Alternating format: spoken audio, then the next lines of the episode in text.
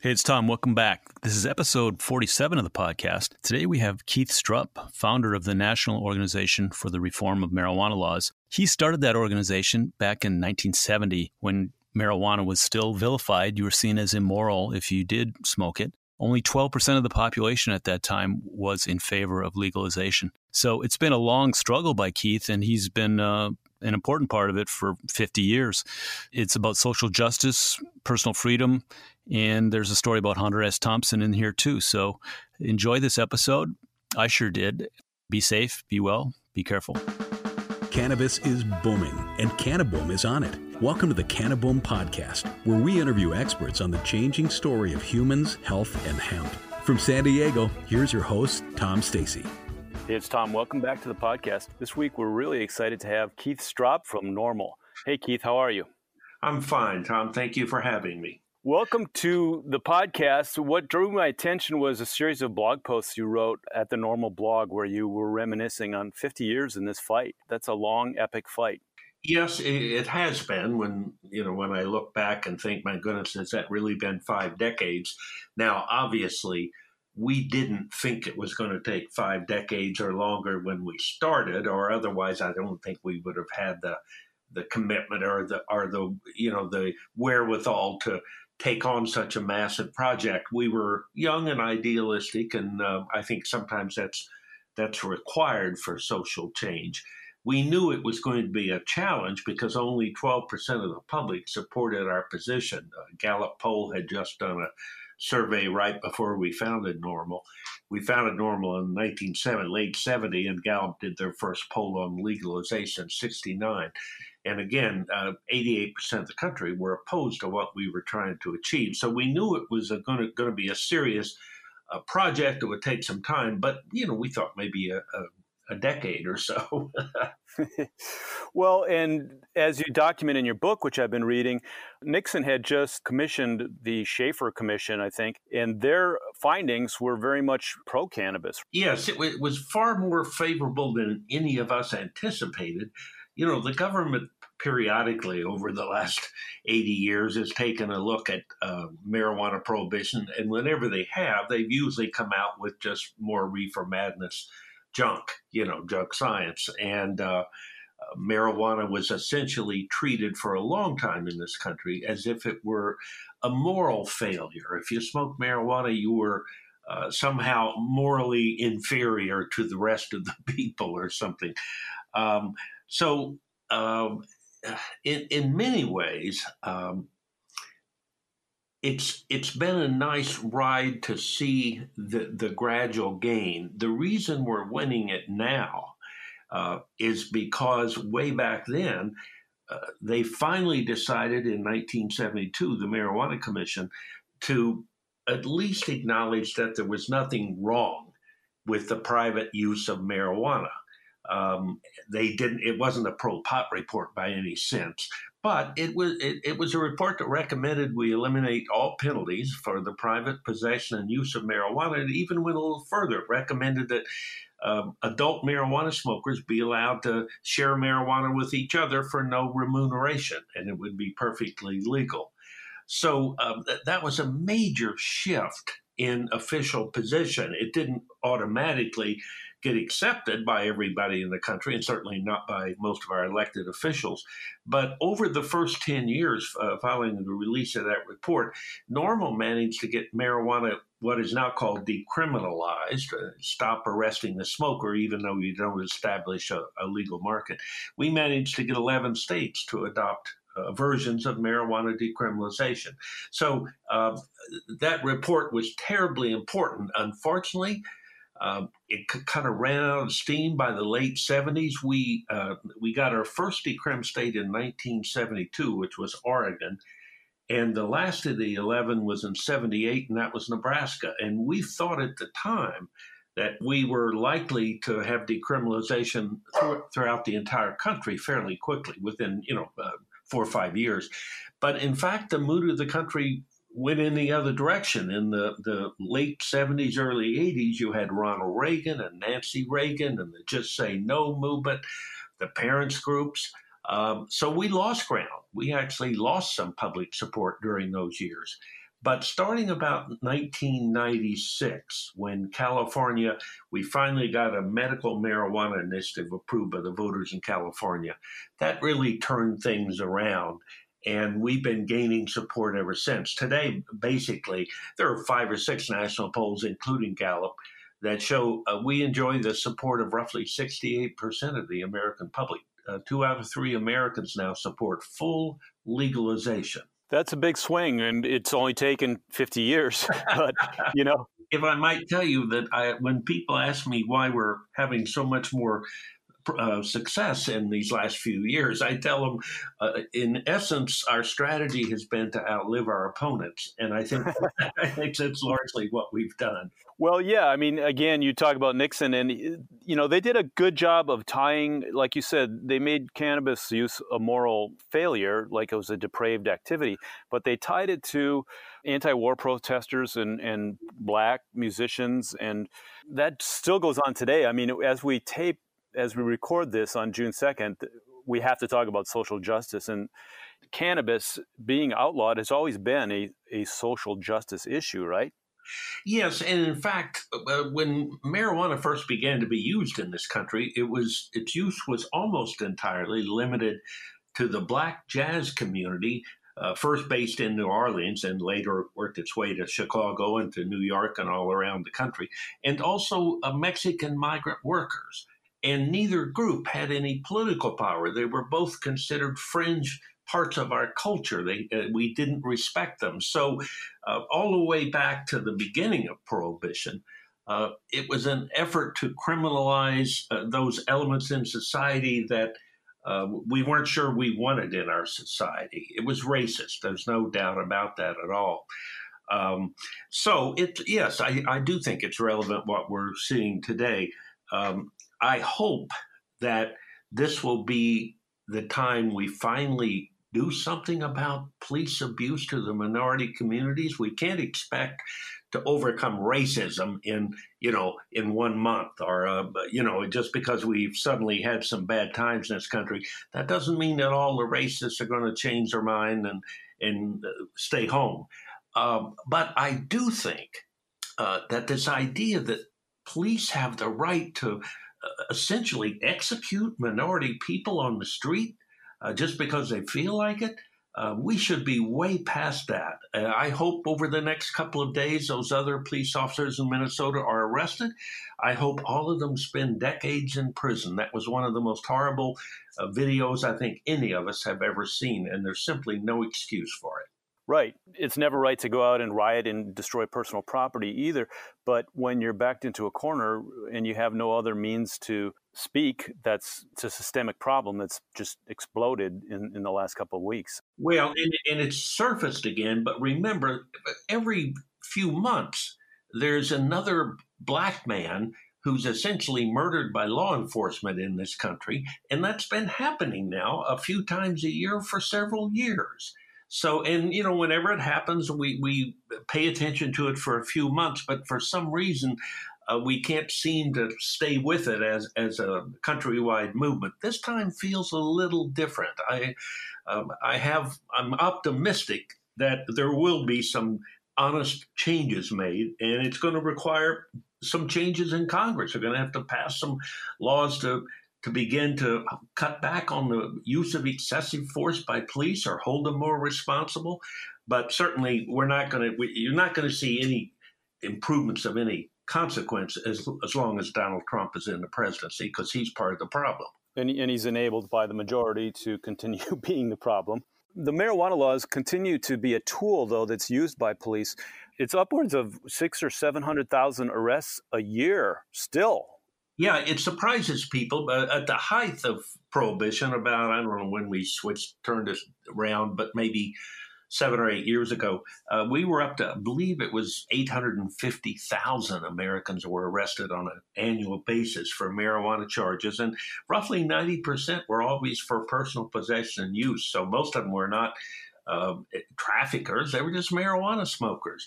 So, uh, because we've made so much progress in the last decade, it's tempting to think that that arrest problem is no longer so serious. Well, uh, as you pointed out, roughly 650,000 Americans were arrested just last year in this country. Our, our numbers are always a year or so behind.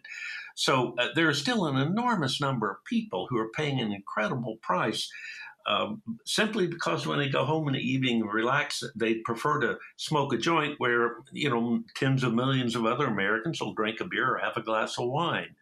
Uh, and the, the problem that continues to persist is black and brown Americans are still somewhere between four and eight times as likely to be arrested on a marijuana charge as are white Americans, despite the fact that we all use marijuana at roughly the same rates. There are roughly 14% of the American public, uh, adults, that have smoked mar- that are that acknowledge they're current marijuana smokers. Roughly uh, one out of two acknowledge they've smoked at some time in their life. But people who identify currently as marijuana smokers, it's roughly 14%. And that's true whether you're Hispanic, black, or white. Yet, as I say, um, with whites, we don't get arrested at anywhere near the rates. Blacks and browns get arrested at least four times as frequently, and in some areas of the country, eight times as frequently. So, uh, yes, there's still an enormous amount of racism uh, that exhibits itself in the enforcement of marijuana prohibition. And I think that's simply because anytime you give the police a law such as you can't possess marijuana, there's enormous amounts of discretion as to when they enforce that and when they look the other way, when they maybe have more important work to do. And uh, when they're in the, the white middle class communities, uh, they don't pay so much attention to marijuana, but um, somehow when they're in the minority communities, that's that's really considered a tool to to keep uh, people in their place. And so Everybody gets arrested. Everybody gets patted down. Everybody gets arrested for a half a joint. Um, it, it's time, and and uh, there was a nice, uh, actually, blog post put up today by Erik Altieri, the executive director of NORML, sort of tying some of this together. The fact that uh, part of resolving the racial disparity and the the racial hostility in this country, uh, we need to legalize marijuana as part of that. Right, just federally across the board. You referenced uh, the early prohibition days where the whole reefer madness story, and there seems to be just a very long hangover from that. I mean, we now have medical evidence that cannabis helps with epilepsy and PTSD and anxiety and insomnia and cancer and, and all kinds of things. There's legitimate medical uses, yet our law enforcement is still operating on these assumptions that it's a moral failing. Yeah, in, in, in large parts of the country. Now we're making progress. In fairness, in most urban areas, I think the attitude towards marijuana smoking and marijuana smokers uh, is largely uh, relaxed. There are still a few people who think it's sinful or you know, immoral or something, but most people, frankly, uh, don't really care. Even though most people are not current smokers, uh, it doesn't bother m- most Americans if somebody else wants to smoke marijuana when they relax in the evening.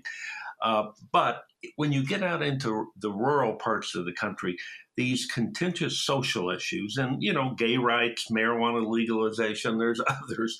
Um, there, uh, it's always been harder to make the sale in rural America. I'm not sure. I grew up on a farm in southern Illinois, so I certainly don't mean to speak ill of those who live in the country. On the other hand, there is no doubt about it that in terms of these contentious social issues, we've kind of come to a consensus in the urban parts of the country, but not yet in the rural parts. Right. It's been made into a culture issue when it's now really recognized as a legitimate medicine. Oh, yeah. I mean, um, I think the percentage of Americans who now favor uh, legalizing medical marijuana is something like 88%. It's almost, almost 90%. So something that oh, a decade ago was still considered fairly controversial is now just assumed that nine out of 10 Americans support that now. But that doesn't mean nine out of 10 elected officials in your state legislature. So we still have, we have, I think, 33 states that have enacted fairly meaningful versions of medical marijuana, but that still means we have 17 states where um, patients that use marijuana to treat serious illnesses are still risking arrest and jail for doing it. Well, and it's interesting that in this time of pandemic, it was one of the things that was recognized and acknowledged as essential. And there was some arm waving about that, that, uh, you know, what's going on here. But for people who do use it to relieve anxiety, this these are oh, anxious oh, times, and this is a. a and by the way, it's interesting. Um, you're right. There was a, initially, I think it was in L.A. or someplace where they did not deem the the uh, dispensaries as essential, but with some input from the public, within a couple of days, that was reversed. And so, in most states that have legal marijuana dispensaries, they were deemed to be essential services, and uh, and I think they should have been. Now, you referenced that as long as Trump is in office, um, we may have some problems uh, with the marijuana laws. Although he's a very unpredictable character, if you thought it would help him get reelected, I could imagine him making a declaration that okay, it's it's legal everywhere. Do you think anything like that might happen? In fact, during the, I think it was during the campaign before he was elected, he actually uh, made some statements a time or two. Of course, a lot of his stuff is contradictory and and uh, hard to decipher. But uh, he suggested that he might do make some progressive moves in this area, and there was some. I'm sorry, I'm working from my home office, and you can hear my dog in the background. Um, uh, yeah, th- there was some expectation that Trump might uh, take a more progressive position on, on marijuana policy as a way to try to pick up more support among uh, younger voters. Now, obviously, he hasn't. And in fact, once he named Jeff Sessions as his first attorney general, we knew we were in trouble because Sessions uh, always was a real reefer maniac. Uh, so I don't think you're going to see any change uh, from Trump between now and November on that. I think he's sort of made his bed. He's got to lie in it. Now, I will say this. Um, uh, it, it, it seems to me that what we should be working for, I know at NORML what we would like to see happen. We want to continue to see marijuana legalized state by state. We want the federal government to take marijuana off the Controlled Substances Act, and there's a pending bill in Congress to do that, the MORE Act. Um, and simply get the federal government out of the way. We, when, when we ended alcohol prohibition in this country, the federal government did not require the states to legalize alcohol. They simply removed the, the federal law against it and said the states are free to do whatever they want. If they want to maintain alcohol prohibition, they can. If they want to experiment with different models of legalization, they can. There are still uh, counties in some states in this country that are dry counties because they've been dry ever since alcohol prohibition. They just never chose to change. So it's a version of that that we're looking to with marijuana.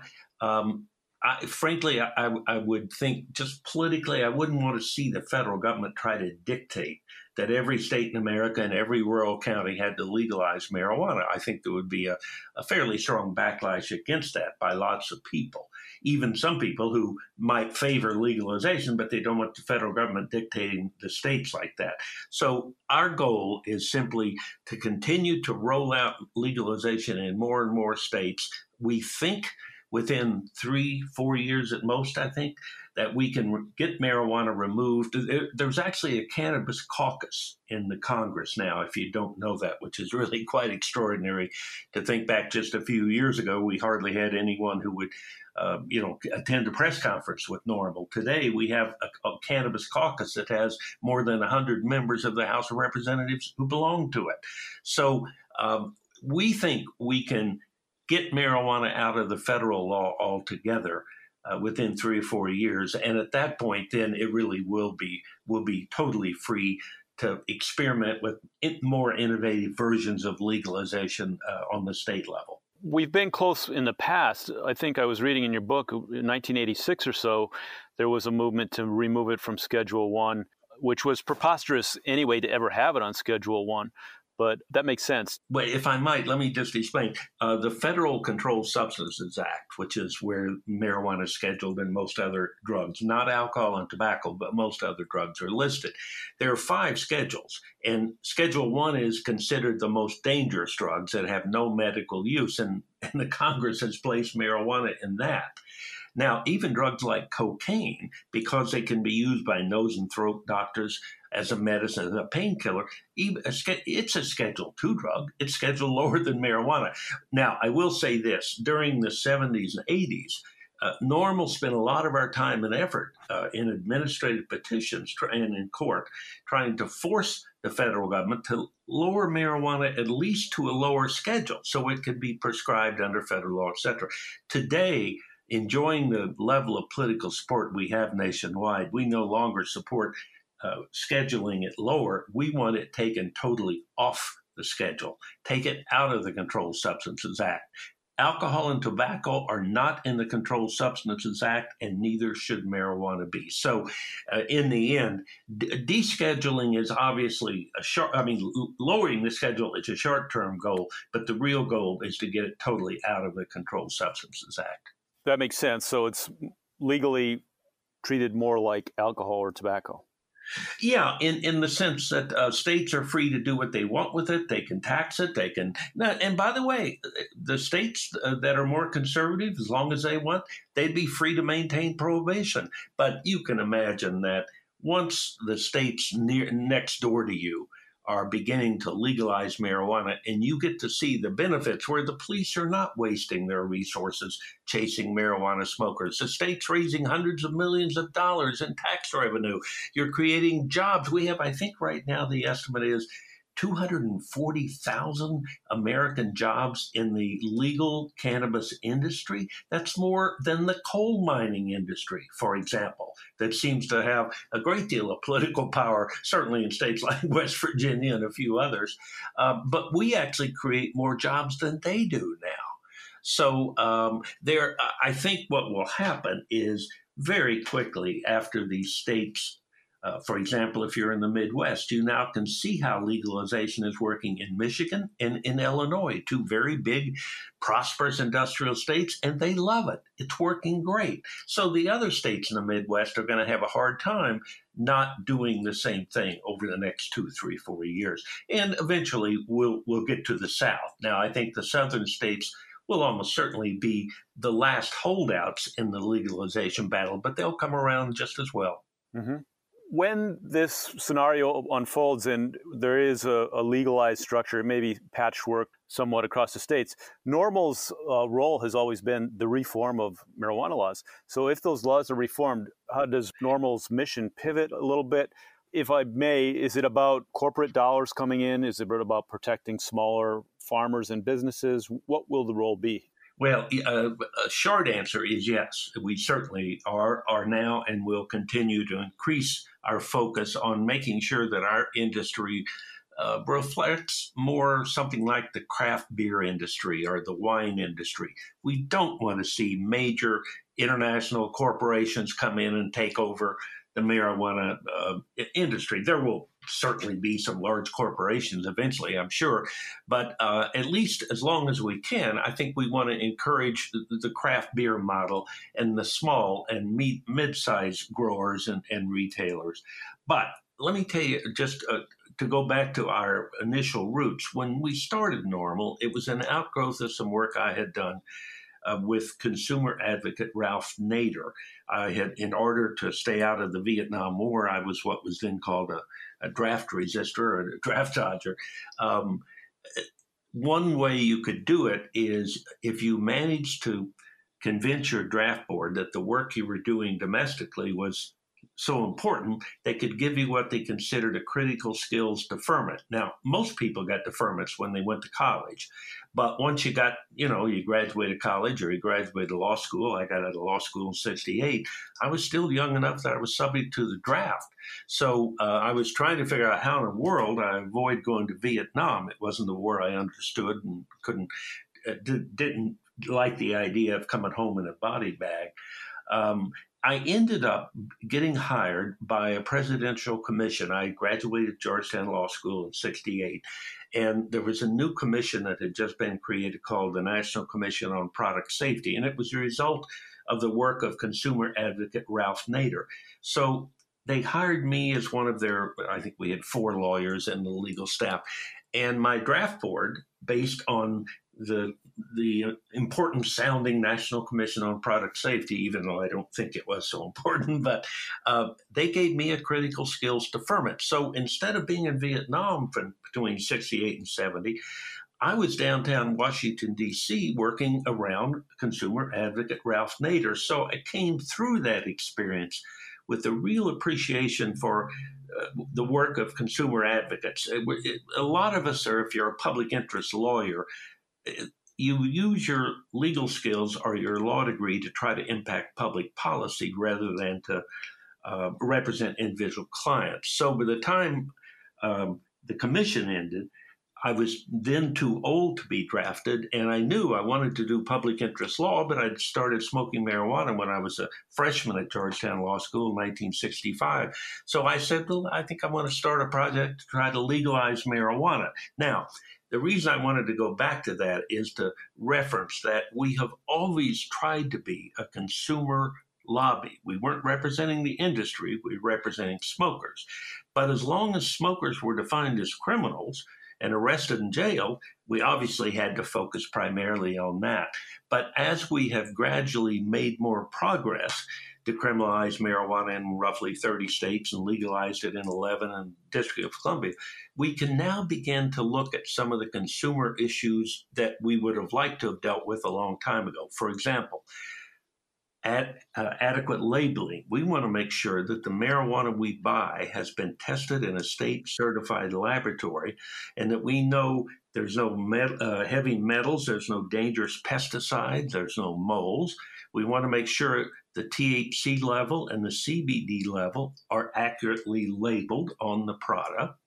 Um, we want to make sure that uh, right now, if you're a parent of a young child and a nosy neighbor smells marijuana coming out of your apartment, if they call the child welfare agency, the state will presume that you're an unfit parent because you smoke marijuana. The first thing they do is they send someone out to do a home inspection on the basis that marijuana smokers, I guess, are filthy people.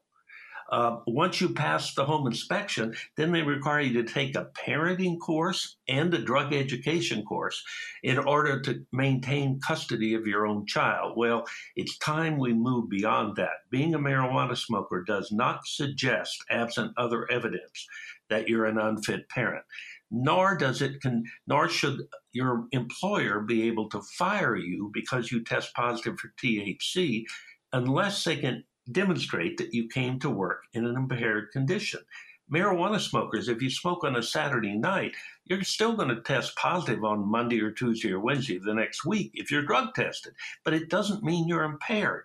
So we need to fix those problems. Um, DUIDs, there are several states where they have what they like to call DUID per se laws. If you have any THC in your system and you're uh, involved in a traffic offense, you are automatically considered guilty of driving under the influence of drugs without any indication that you were actually impaired.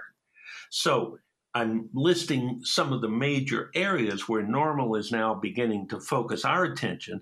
Our ultimate goal is we think responsible marijuana smokers should be treated fairly in all aspects of their lives. And we're now being able to work on some of those areas that we really couldn't do as long as marijuana was still considered a crime. That makes sense. It's still an extension of your original mission with roots in sort of a Ralph Nader style consumer protection lobby. And it has evolved. We've come a long way in 50 years but there's still a long way to go. Yeah, I, I, people sometimes say to me, "What you know, basically, what are you guys going to do? Are you going to work yourself out of a job?" I, I, wish that were the case. I'm 76 years old, and I assure you uh, that nor, there will still be a need for NORML to be around for a long time after I'm gone. and, and, it's just you know, you got there's a lot of work to do in this country. As I say, we still have uh, 450,000 people being arrested every year. So um, I, I'm not worried about uh, running out of work to do. Uh, I just hope it doesn't take too much longer to accomplish our ultimate goal. It's been very interesting to read your book. And as you cited uh, in the beginning, it was about 12% of people who were in favor of reforming the laws, and now it's at 68%. So in the intervening years, there has been discoveries of the endocannabinoid system. The medicinal aspects have been legitimized. And we've come a long way. I don't know if there's a question in that statement, but I, I want to thank you for doing that important work over those decades because it had to be lonely in the beginning, I would think. Well, um, it certainly was a lot lonelier in the beginning than it is now. You're right about that. I, I think um, if I reduced the work NORML has done for the last five decades down to the simplest form, I would say I think the most valuable thing we've done is we have encouraged responsible marijuana smokers to come out of the closet because we had to overcome this negative stereotype that marijuana smokers were losers. You know that they were uh, they were people on the fringes of society and they were dangerous. Uh, there were all kinds of misconceptions. But as with the gay rights movement, uh, the easiest way to change people's negative stereotypes is for them to get to see and get to know more gay people if it's gay rights, and in our case, more marijuana smokers. Now, a lot of smokers couldn't come out of the closet because they'd lose their job, and that, that wouldn't help our political movement if, if everybody was unemployed. But we've always argued that for those people who can do it, and because I was a public interest lawyer working for NORML, I certainly could. Uh, we've always been very open about our marijuana smoking. And, um, you know, I tell people even now, I don't get up in the morning and smoke a, a wake and bake, as sometimes called in the culture. I'm a lawyer. I have work to do. I don't go to work stone. But when I get go home in the evening to watch the news, um, I roll a joint and pour myself a glass of wine. I'm bi-druggal. I like, I like both of them. You know, when I started this website, it was Can of Boomers. Similarly, I mean, we all went through our college years where maybe we did wake and bake, but for decades, I, I, didn't touch it at all. But then I came back to it, and like a lot of us, maybe I was concerned about my liver after, you know, a few decades of social yep. drinking. So, yeah, here's another way to relax, and you don't have to get planetary. You can microdose. It's very versatile that way. So, uh, yeah, I think it's important to talk about the stigma and for so long the stigma was such a big thing and it's great that NORML was able to sort of roll that back. Yeah i, I think that's been our, our most significant contribution is to uh, improve the general impression of a responsible marijuana smoker as being just an average citizen who works hard and pays taxes and raises his family and contributes in a positive way to our communities um, that that was certainly not the perspective most people had of marijuana smokers when we started in 1970. I have to ask you about one of the friendships that you mentioned in the book, and it might be paradoxical as we're talking about responsible models. You probably know where I'm going. Hunter S. Thompson was a good friend of yours, and if there was ever a guy who was probably not a model of uh, responsibility, it might have been him. No, in fact, I couldn't agree with you more. I was a dear friend. Uh, I, I knew him for, I think, 34 years until his death a few years ago. And I really thoroughly enjoyed uh, spending time with him. I, I love his writing. The best book he ever wrote, I think, is Fear and Loathing on the Campaign Trail about the 1972 campaign. But um, I very much enjoyed. Uh, hanging out with Hunter for a, a, couple of days every year. But generally, his drug use model is not the model we would recommend for people. Uh, you know, and, and even in his case, I mean, it, it, uh, he, he paid a price for it over time. He was not as productive in his later years. I think a lot of that was because of, of the enormous amounts of drugs he'd used, to be honest. Um, but uh, but nonetheless, he was a fascinating guy. Now we we've got uh, other celebrities that we've dealt with. Willie Nelson, uh, Willie's been with us since the early '70s as well. And while Willie's not an ordinary middle class marijuana smoker, he is a very much beloved marijuana smoker. I used to, but sometimes when I'd be hanging out with Willie, I would tease him that he was America's most loved marijuana smoker, but then he was the only loved marijuana smoker they all seemed to be willing to forgive Willie. He was such a nice country boy uh, that they'd forgive his marijuana smoking. Uh, I think today, by the way, one of the celebrities that's most effective for us is travel editor Rick Steves out of uh, Seattle. Um, he's got you know PBS programs and he's got those travel books to Europe. He's such a clean cut guy, and he really is a very clean cut guy and a very religious guy and active in his church, etc. Um, but he's also a committed marijuana smoker, and he uh, he works very hard for NORML. He goes out and testifies before state legislatures on our behalf. So. Um, again, celebrities, you know, if you're trying to change public policy uh, in today's world, celebrities can be very helpful. Uh, but of course, most of them, I, I wouldn't start off uh, reaching for a Hunter Thompson Thompson model. I'd probably go for the Rick Steves. yeah, just demonstrating that there, there's no contradiction there. You can be a prolific and productive person and still, at the end of the day, relax with a joint, and it's not shouldn't be a crime. Yeah, no, absolutely. He's uh, as I say, I think right now, uh, Rick is maybe as effective as any of our spokespeople. Is he on the board at NORML? Oh yes, has been now for I think eight or, eight or ten years. Um, very active on it too. That's great.